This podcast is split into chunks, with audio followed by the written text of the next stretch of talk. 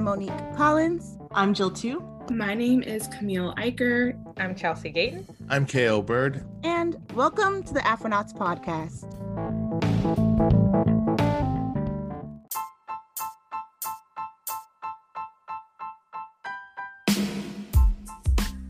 What's up, y'all?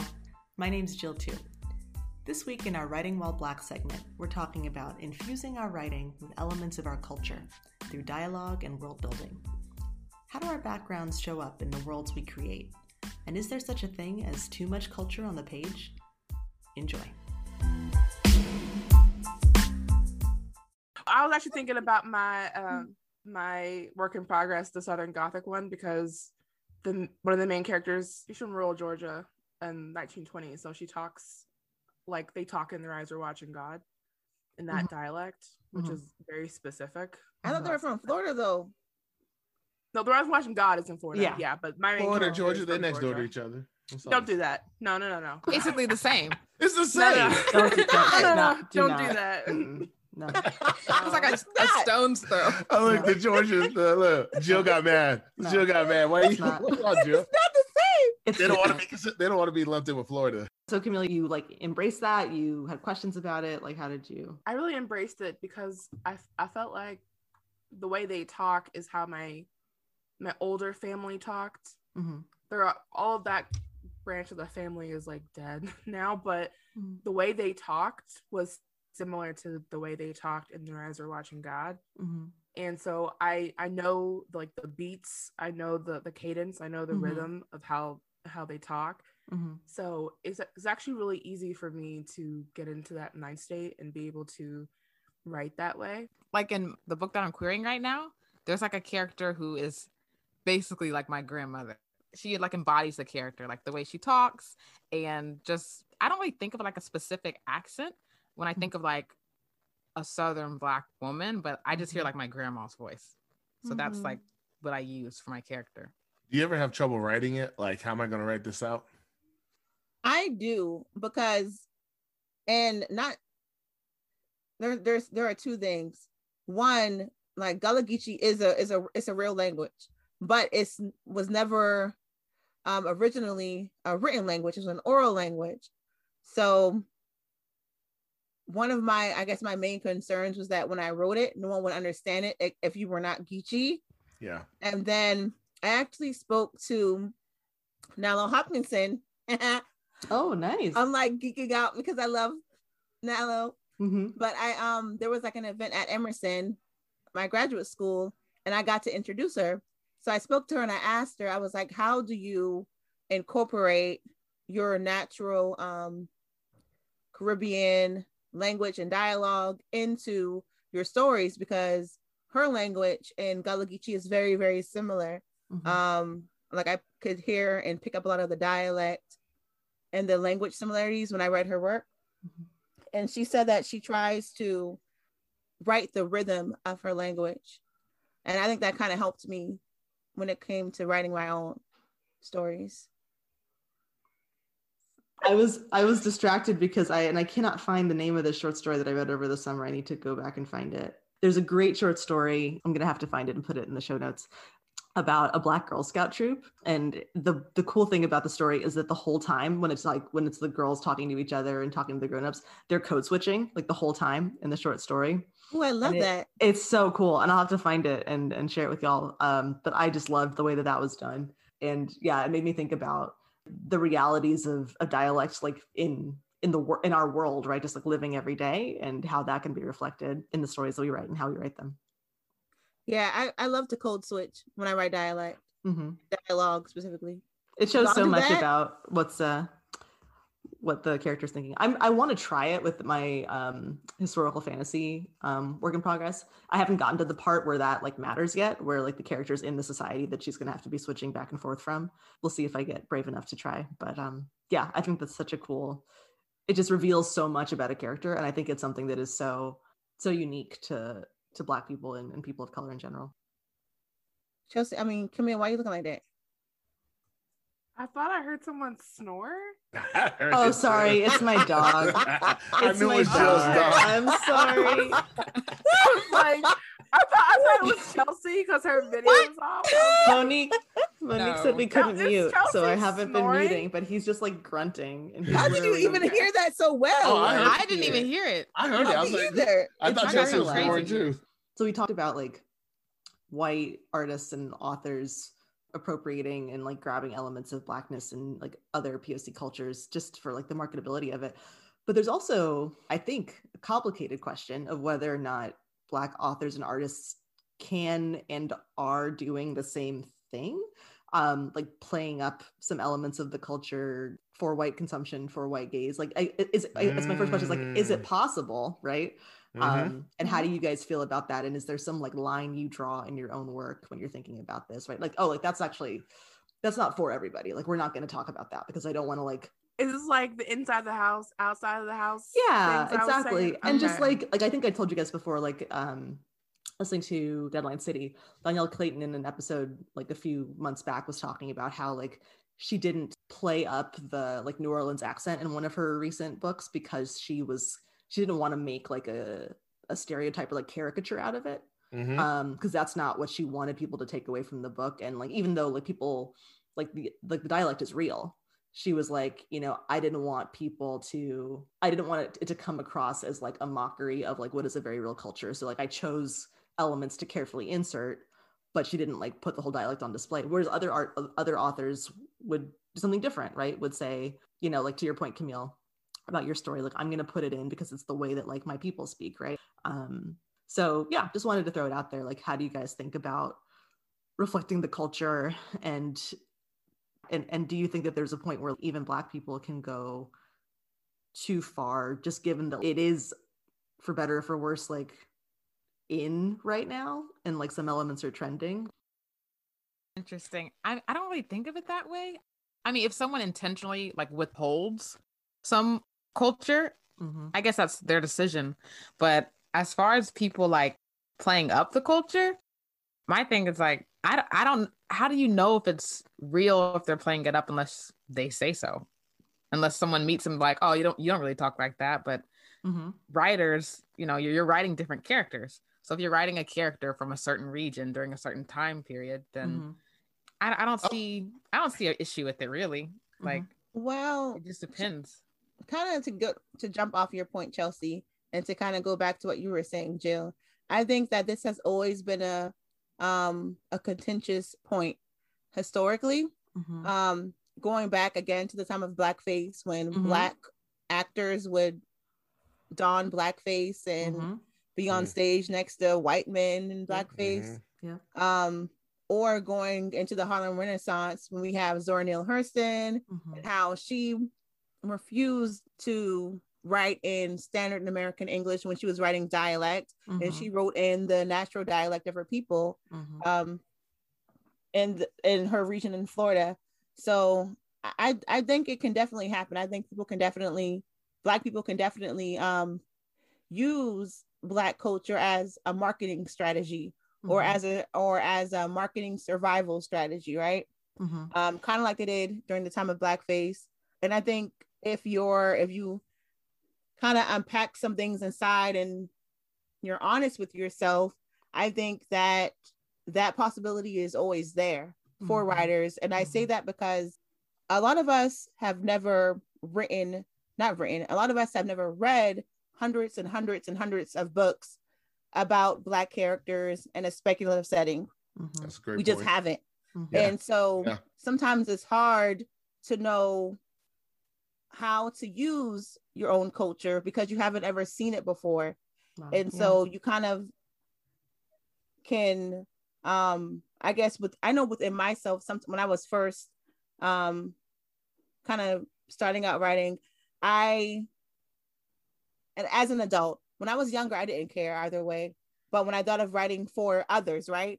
When mm-hmm. I thought of other, writing for the market, um, which is I think is a terrible thing thing to think about. Mm-hmm. The fear of misrepresenting my culture or the fear of writing mm-hmm. a black person that wasn't quote unquote black enough mm-hmm. was there because mm-hmm. I, I even I even found myself foolishly asking asking my sister I was like wait does this character seem black to you Hmm. And then I was like, wait, why am I asking her this? this like, I'm black. I, I know what, right? If you've yeah. never seen yourself on the page before, yeah. sometimes you don't know how it is to see yourself even on your own page.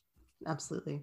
I, I love that, Monique. Like, really um, I, I heard of it, Jill, your question from a different angle, and tell me mm-hmm. if this is what you meant at all. What mm-hmm. I heard was um when people play up blackness or they like mm-hmm. you talking mm-hmm. about for the white gaze. Mm-hmm. And I, I I think about that when I'm writing because of what you said, Monique, about people writing for like the current trends or writing to the market. Like you hear this all the time. Like, is this book sellable? Right? If if the if they can't if a editor or whoever can't sell a book, then they're talking, they have all these reasons. So I'm thinking while I'm writing it, is this going to be a hindrance? Like it's stupid. Like, mm-hmm, mm-hmm. are they going to look at this and do I have to explain like what this is? Mm-hmm. Um, I remember the first time I heard about an explanatory comma, I didn't know what that was, but like we do it all the time.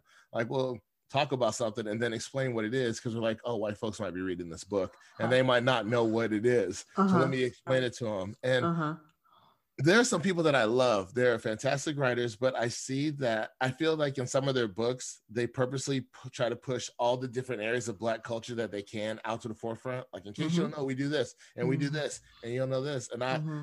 I try to catch myself because, like, I had a, a barbecue scene, and then part of it, the family was playing spades because that's what I know at like a mm-hmm. barbecue. Like, you got to cook out. We playing spades, we playing dominoes. Like, it's just natural. Mm-hmm.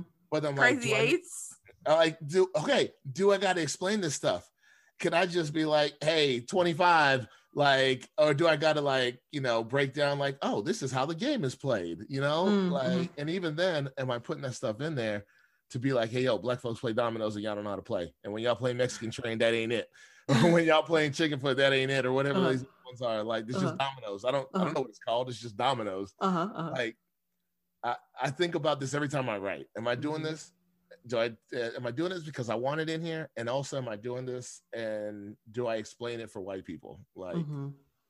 Mm. yep. I love the explanatory comment. Um, I've I've actually never heard it called that before, but I I do make a point to take out out all cultural explanations mm-hmm. mm-hmm. because I, like I love I love books and poems and writing that doesn't rely on that and writers who just allow the context to speak for itself.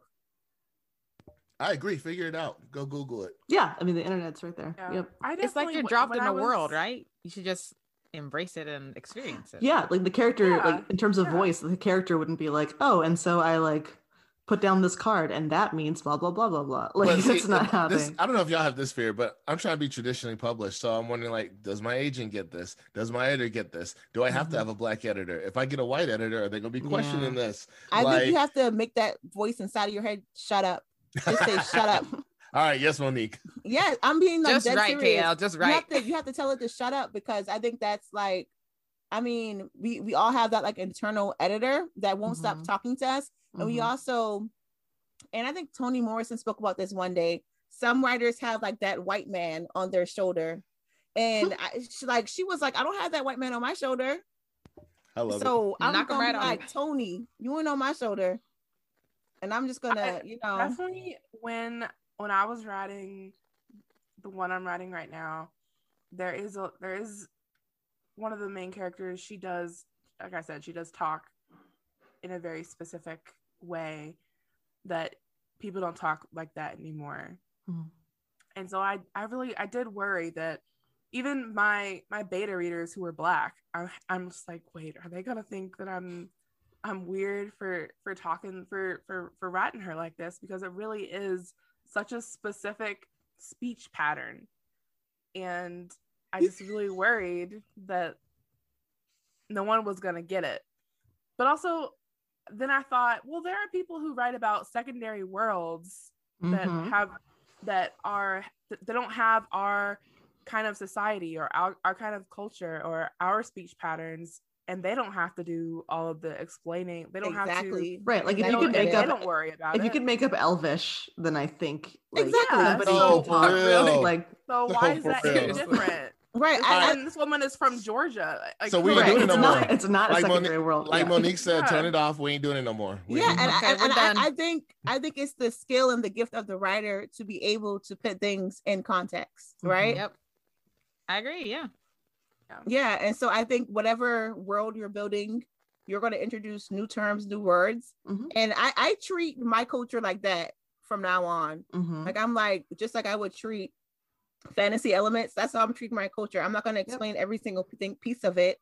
I'm going to put it in context and let the readers figure it out. All right. So no explanatory comma uh-huh. and no white gaze. Only white men on our shoulders. Check and check.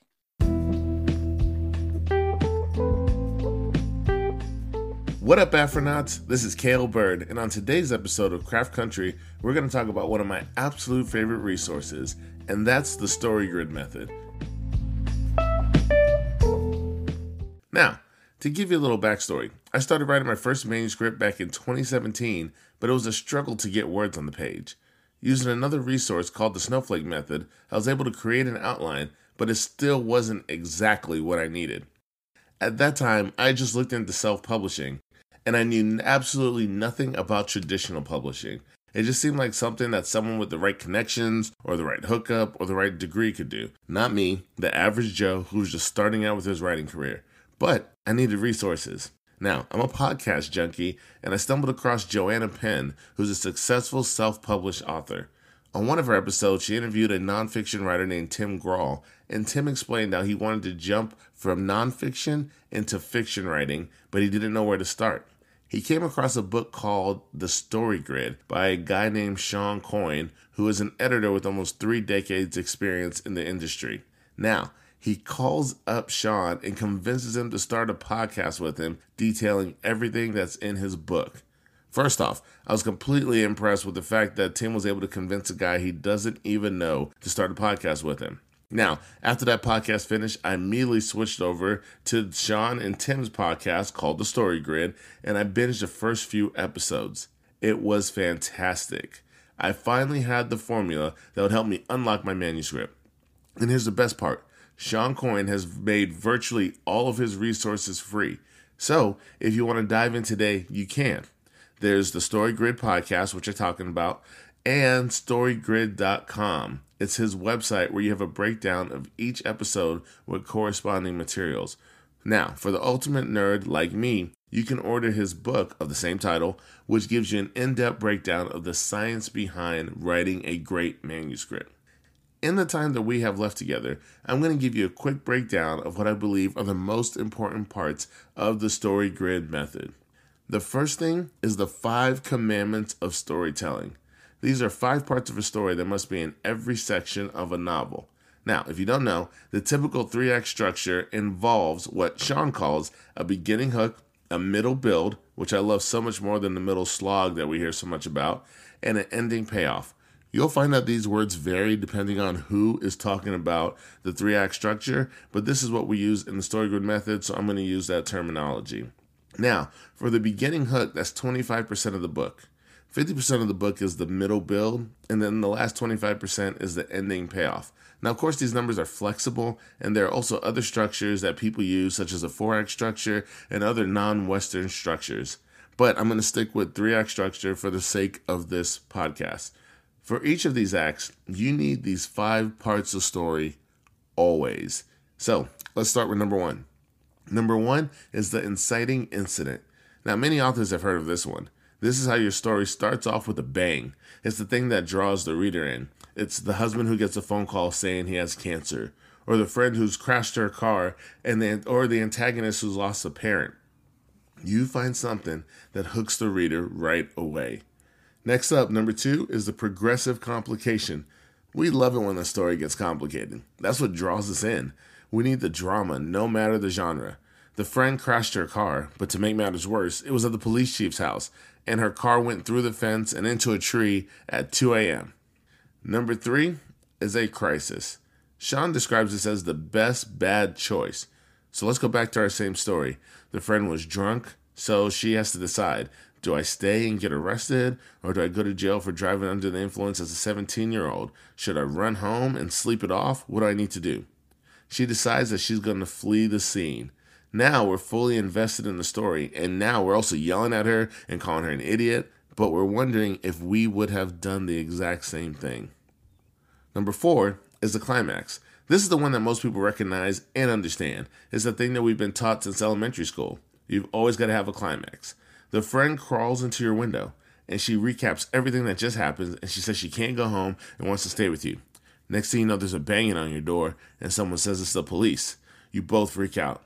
It's a small town and they know that you're friends and they're here to look for her. You hide her in the back of your closet underneath a pile of clothes and a large laundry basket. Well, then we get to number five, the resolution. The cops come in, they briefly look around after your parents let them in, and then they leave. You and your friend exhale, she starts to cry, you're relieved that she's okay, but you know it's not going to magically get better in the morning. So, what happens next? Those, my friends, are the five commandments of storytelling. So, to recap that real quick number one, the inciting incident. Number two, the progressive complication. Number three is the crisis. Number four is the climax. And number five is the resolution. You need all five of those in each section. So, the story grid method shows you how you put those in practice across the entire story for each act and even for each chapter. At a minimum, it gives you a framework and can help you get started, especially if you're a planner like me. So, I'm a combination of a pantser and a planner. I like to plan my outline by laying out each scene that I see in my head. And I use this method to lay out scene one, scene two, scene three, scene four, scene five. I usually have like one sentence that I write. However, when I get into the nitty gritty and I start writing, I fly by the seat of my pants and I'm just typing whatever comes to me. I know in the back of my head where it should go, but I don't have every part detailed. This is an extremely helpful tool that keeps me on track. So, once again, the five commandments of storytelling, super important. I want you guys to go check out the StoryGrid website. That's where you're going to find a majority of the materials that break down everything I just talked about and additional resources, such as the editor's six core questions. These are six questions that everyone needs to ask before they start their manuscript or even after, because I go back and I'll look at it and be like, what do I need to fix? Do I need to change something in this manuscript? Here are the six questions What's the genre? Number two, what are the conventions and obligatory scenes for that genre? Number three, what's the point of view? Number four, what are the objects of desire? Number five, what's the controlling idea slash theme? And then number six, what's the beginning hook, the middle build, and the ending payoff? Once again, there's all kinds of information, PDFs, resources that are all on the website. And so I love that someone's willing to give this out for free because so many times we're looking for resources and ways to dig deeper into our craft. And we're like, I don't have the money to be able to afford a class or to do something big or to get a master's in it. What can I do? This is one of those resources where you can go for free and look at all of the things that are on there and not even have to get the book once again, I would recommend getting the book if you're able to. I have the book, I'm going through it right now. There's so many details in the book that are super helpful. But even if you don't do that, all of this information is online. All right. Well, thank you for joining me today on Craft Country. Next time, we're going to take a look at the various writing masterclasses that are available out there. See you then.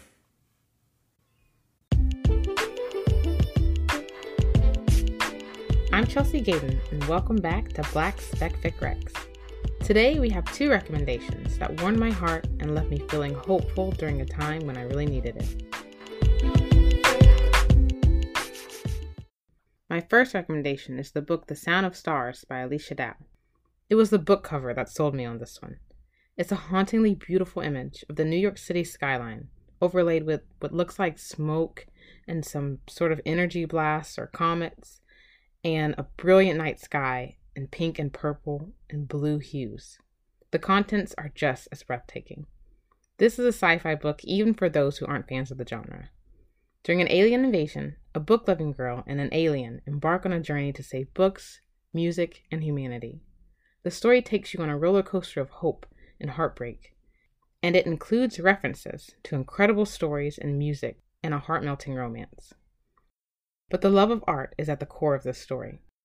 The Sound of Stars reminds us that art can be an act of joy and rebellion.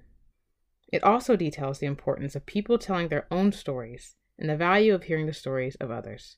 The kinds of stories that let you see the world through different eyes are the ones that give you a new perspective. The loss of art is also addressed in this book, and losing art is like losing history, but creating it is one way to tap into who you are. This is one reason why Black stories told by Black writers are so important. Even with fiction, we are recording and sharing our unique perspectives and experiences. And every story we share is another contribution to our collective history.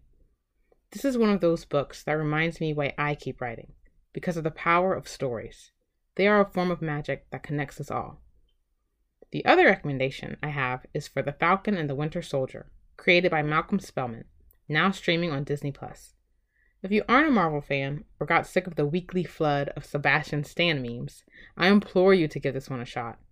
This series left my mouth on the floor and deserves a standing ovation for its boldness. After the success of Black Panther, it's good to see Disney investing in more black superhero stories on screen. But viewers get more than super strength and spectacle with this series. They get some damn good writing. This show is grounded in a reality that looks far too familiar, and that doesn't change when the action starts. Anthony Mackie brings the Black American experience to the MCU, and Disney doesn't hold back. The series addresses racism, income inequality, trauma, and the complex relationship Black folks have with America. When Mackie's character, the Falcon, is given the Captain America mantle, one question still looms Can a black man be Captain America? Can he fight for a country that has failed to fight for him? Be the face of a nation that discriminates against his own? Instead of answering audiences through the approval of white characters or some government entity, we see two generations of black men who have had different experiences in America wrestle with these questions. Although much has changed with each generation, we still have a long way to go. But whether we fight for that change is our choice, and our choices impact our reality. So if you're in the mood for an action adventure, buddy comedy, with important social commentary, be sure to check this one out. I love to hear your suggestions for more Black Spec Fic, so send me your favorites. Can't wait to check them out. Till next time.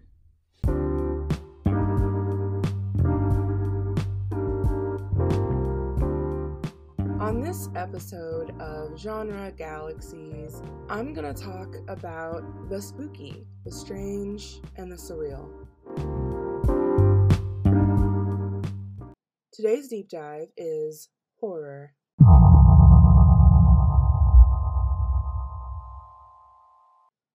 Okay, I have a Scorpio stellium and I write a lot of Southern Gothic, so the horror slash Gothic slash the occult, it's my jam. If you look at books as ways we explore emotions, then horror is the genre often used to explore fear. Something I employ to help me see a wide breadth of emotion is the feelings wheel. If you don't know, a feeling wheel is a big circle with levels of emotions. The intersections are supposed to be the primary emotions, and it goes out from there. For instance, fear is a primary emotion. One of the six offshoots from fear is anxiety. The two offshoots of anxiety are being overwhelmed and worried. Okay, so if horror is an exploration of fear, then you can see how many different avenues and caves and cliff tops you can go into. Rejection can turn into something more specific, like feeling excluded or persecuted. Or feeling insecure can be explored through a main character who sees themselves as inferior, or they're in an environment where other people think they're inferior. There's a lot to play around with. Now I'm going to talk about a couple subgenres, but I would be remiss if I didn't say we're getting into murky territory. Subgenres are super interesting to me since they aren't a quote unquote primary genre. They oftentimes fit into several different primary genres at once. In my research for this episode, I ran across several agents and editors who placed Gothic as a subset of horror, but other professionals place it beside or even in conjunction with dark fantasy, a subset of either or both fantasy and horror, depending on who you're talking to. So, just want to remind everyone that genres and subgenres exist on multiple spectrums. The two subgenres I'm going to talk about are gothic and paranormal. Starting with paranormal, which is probably one of the best, if not the best, known and understood horror subgenre. I don't know about you, but the first thing that comes to mind when I hear the word paranormal is vampires and werewolves, which of course makes me think about Twilight, which I won't be getting into, but I think it's an excellent, quick, and broad reminder of what paranormal can look like. Basically, paranormal fiction is when creatures or events exist that aren't possible in the real world, like vampires and werewolves, also witches and shapeshifters, zombies and demons. The list goes on. In paranormal fiction, these things are just a part of life, for better or for worse. If I had to put paranormal fiction somewhere on the feelings wheel under fear, I would put it in the offshoot of threatened because a lot, not all, but a lot of paranormal stories center around not being found out by humans or being found out and what that would look like. The Southern Vampire Mysteries series, better known as the True Blood series, is a great example for that, as well as the All Souls trilogy by Deborah Harkness. Okay, moving on to Gothic.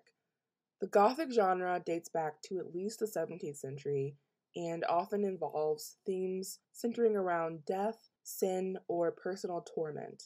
I could go on and on about the history of Gothic literature and how it was birthed from Romanticism as a reaction to the Enlightenment, but I won't for your sake.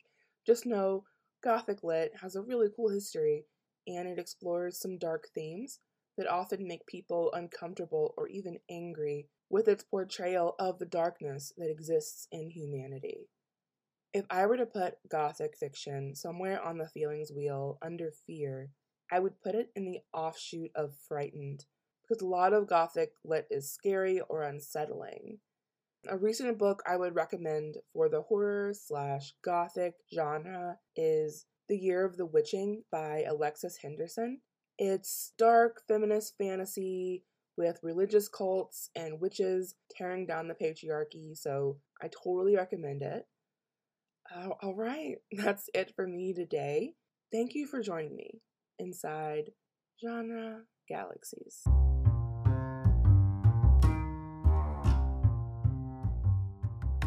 Hey, Monique. Hey, Camille. And today on the Black Joy Crew, we are going to be talking about our comfort books, our writer's survival kits, and healthy ways we can decompress. Awesome. Let's get to it.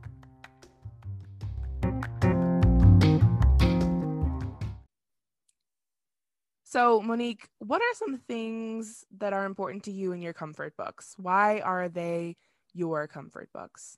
Ooh, that's a good question. So, don't laugh. I know you'll be tempted I'm not to laugh. but I really, really, I love um books about like werewolves.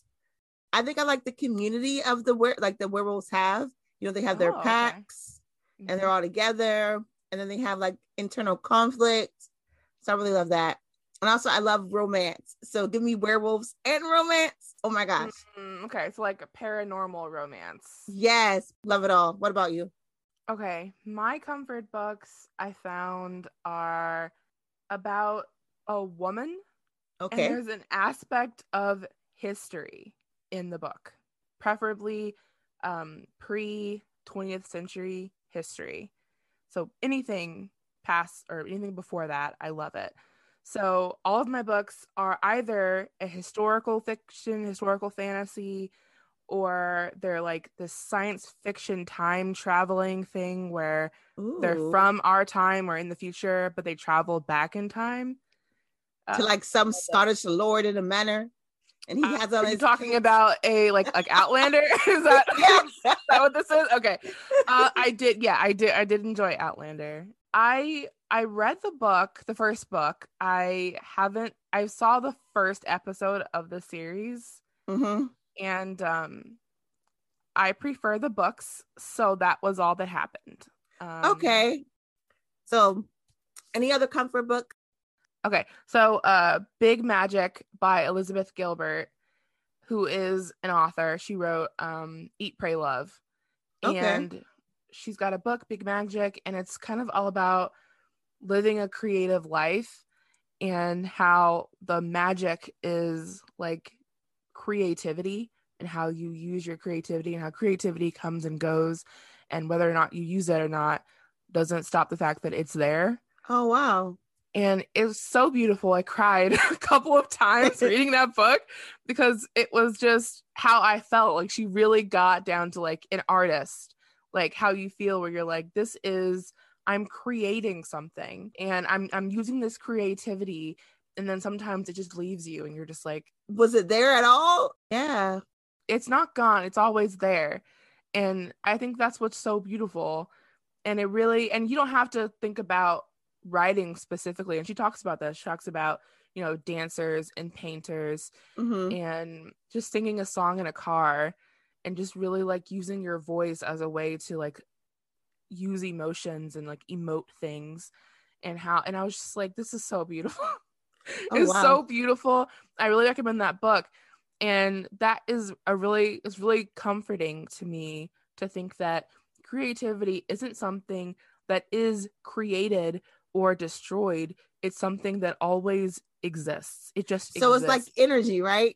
Yeah, exactly, exactly. It just is. Yeah, it just is and i think that's just such a beautiful way to look at it and so yeah definitely that is a comfort book uh really recommend it i don't i don't think i really read much nonfiction i have started to recently but i really love the books where where you can create your own story or go on a journey like the mm-hmm. wreck this journals the they're like there are journals and they're called wreck this journal it's like it's basically like a journal for you to just write in, but it'll give you like certain instructions or tasks to do, like um yeah, to kind of get yourself to explore the world around you. I really like those because especially during COVID, you can like be stuck in your house or not out in the public as much and just reminding yourself that, you know, there is a world outside of your house or outside of good. your place of work what about let's say you were going on vacation and you had to build this writer's survival kit mm. or you're stranded on a desert island and you mm. can only bring certain things with you for your writer's survival kit what would be in your kit i would have a lot of the classics like classics as in what classics as in um Zora Neale Hurston, Toni Morrison, Octavia Butler. I'd also bring in Douglas Adams because that's just who I am as a person.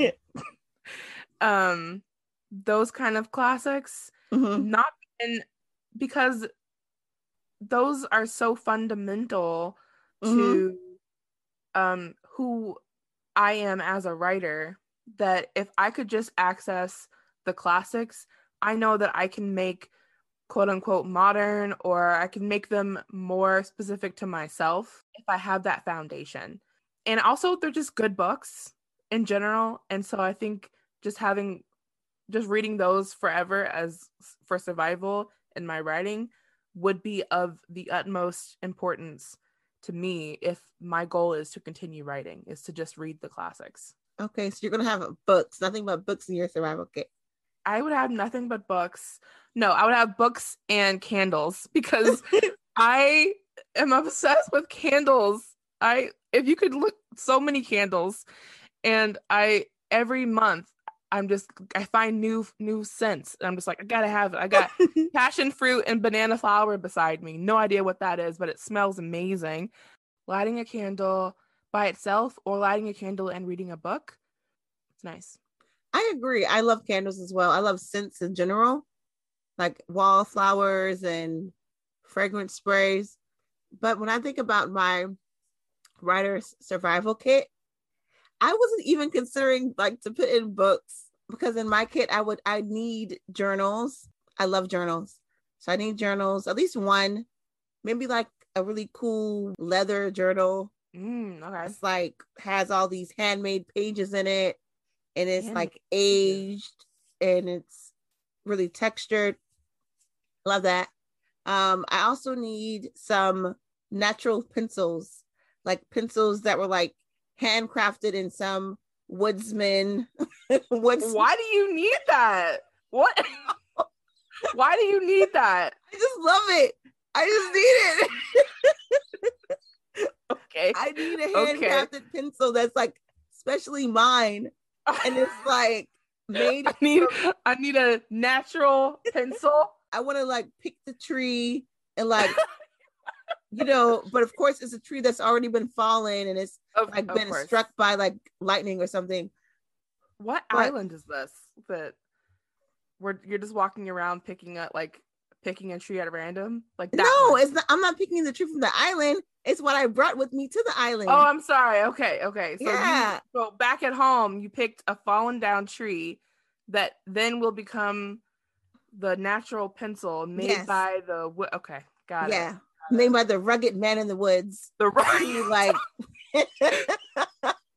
and yes, and so I need that. I need a, a, a handmade leather journal, handmade and handcrafted pencil, mm-hmm. um, or two. It doesn't hurt to have a spare. Of course. I also not. want a, a pen that's like a quill pen. You know, you have to like dip it into the ink. Love that. that. Seems like it wouldn't be super accessible. I can use squid ink. I'm on Where an island. From the island I'm on, I'm stuck on this island. So, so I'm gonna go on this island. Of course, in the in the ocean. So you're gonna go out fishing for squid, and then you're gonna I have kill to. squid for the ink. I have to because how else would I eat and survive? It's this gonna be multi violent writer's survival kit. Nah, just... It's gonna be multi-purpose. Like I'm gonna eat the squid, use that squid's ink. Hopefully, don't die because you know some squids are poisonous. Oh my god. But anyway, so yeah, so I have my handmade journal, my handmade pencil, mm-hmm. my quill pen, and also, last but not least, I really need something squishy. That's not what I thought you were gonna say. I don't know what I thought you were gonna say, but that's not what I thought it was. Something like a almost like a amplified stress ball. You know, because that squishy thing what is about gonna, like a teddy bear? Nah, it needs to be I need to be able to squeeze it. All my okay. rage and frustration of being trapped on the island needs to be able to go into that. Also, maybe it could be into that squid you're gonna beat for its. Oh ink. my gosh! You don't have to beat a squid for its ink uh, uh, you you know you can do it very hu- humanely. You can very humanely murder the squid. I'm sorry, you're right. My bad. My bad. Anywho, so yeah, because that that that that squishy thing would also be my, you know, my friend. You need you're gonna have to talk to somebody. That's true. Yeah. That's a very specific list of things that you would need. Yes. Yes, it How is. long do quills last?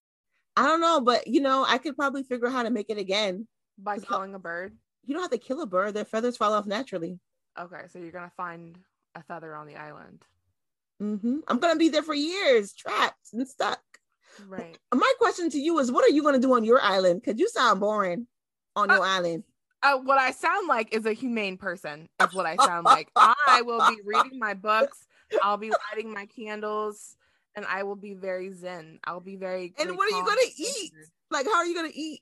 I'm gonna I'm gonna eat, you know, plants and berries and, and berries, walnuts and walnuts and, and you know chestnuts and all of that. Well, good luck to you. Good luck to Thank you. Thank you. Thank you. You'll be the character who just like sits there and waits to be saved while you read your books. Well, you didn't say nothing about what we're gonna do to be saved. Well, I'm just saying, if you say you're gonna just be on this First island, you might see my fire. That, that little say, candle. I could also have a campfire, like a actual fire, mm-hmm. or I could find a way to infuse the kindling with some kind of scent, so that the fire itself is a giant candle. I'm like just nodding. I'll figure out a way. Sure. I'll figure out a way. Okay. I'll figure out a way. But serious question. Characters who are stagnant versus characters who are um the opposite, right? Mm-hmm. Which one would like which one would you want to read?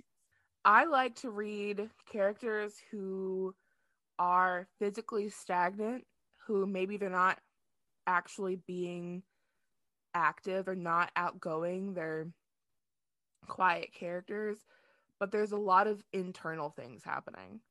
Okay. So instead of there being a lot of external conflict, I like there to be a lot of internal conflict. I really like a combo of both. I don't know. Like I need a character who who does something with herself. Go out and slay a dragon or go out and go get that guy you were trying to go after. I don't know. That's Save the baby. Because I wanted to write I'm thinking of a story right now that I want to write down just a blurb so I don't so I don't forget it about um this character and the entire story it's her alone in a house Ooh, that sounds the, the, the, house no it's, it's not it's the house isn't haunted or spooky or it's a normal okay. looking house okay but she is having a lot of internal conflict and she never leaves the house and i want to write an entire book just her in this house. And I've got this really, really cool idea about how it's like all about her having to grapple with the loss of external stimulation, mm-hmm. the loss of being this big, bright person in a group of other people, and oh, having oh, wow. to actually be her own entertainment and her own inner motivator and deal with her own inner editor or her own inner um like saboteur right and especially during covid you've had to kind of become that mm-hmm. at least mm-hmm. for a short time so i think yeah. a lot of people can relate to how that feels now okay monique so what are some healthy ways you use to decompress well uh just recently unfortunately my grandmother she passed away. We called her Big Baba. Um, and the, and the interesting thing was that I'm actually writing a scene, or I was writing a scene, um, about the death of this character's grandmother. You step uh, away from that. Yeah. Yeah. You know, it's going to be therapeutic to write, I think, in a lot of ways. Mm-hmm. Um, but then it's going to be also really hard to write in a, in a lot of other ways. Um, one of my best friends from college, Sabrina, she got me this spa kit in the mail as a surprise because unfortunately, the day of my grandmother's funeral was also the date of my birthday, right? Mm-hmm. But in the spa kit, there were these um, bath bombs, all these natural herbal soaps and lotions and just different things like that. But I used this bath bomb, and girl, mm-hmm. I was like, oh my god, what have I, what have I been doing all of my life? I've been bath bombless. But um, bombless. It was just the most one of the most relaxing experiences I've had in a long time. What about you? Um, my favorite way to decompress is to do nothing. Oh. I I literally not sleeping, but just sitting down on the couch or laying down on the couch and doing nothing. Just laying there with my thoughts. Because what usually stresses me out is overstimulation. And so it's important that I can be in a very quiet, not not not necessarily dark, but a very just a silent place mm-hmm. where I can just think about nothing. Really? Yeah, and I, a lot of people like my sister is the is the opposite way. When she's decompressing, she needs to be like at a party, out at dinner with her friends. Like she is that kind of a person. Mm-hmm. And I'm the exact opposite. I need for no one to be in the room with me for it to be silent. Absolutely silent. Wow. Yeah. I see I, I'm not really quite like your sister, but I'm I, I think I'm more opposite in you in that and it's probably because I grew up with like five other siblings and I'm used to noise and just mm-hmm. some kind of measure of chaos. But I need music for sure. And I and I need I can't be doing nothing. Like doing yeah. nothing stresses me out. It really okay. does. I I know that. I know that now. I know that doing nothing stresses you out. Took it took me a long time to learn that's what I needed. Mm-hmm. And I I think like when you're growing up, you you do try and find ways to relax, but right you're relaxing with your friends or you're relaxing with your family or or you're like you you have a, a full household with a lot of people and it's like and you and for me i realized none of these things worked for me yeah I, i'm just trying to figure out what a what a silent mind sounds like sounds like nothing monique it's silent that's scary to me okay and that's fine i guess it's scary because i can't i can't fathom it you know what i mean but I, I think a lot a lot of people strive for that. Like yeah. a lot of people meditate and they strive for that mm-hmm. silence and that calm and that peace. But no. Yeah.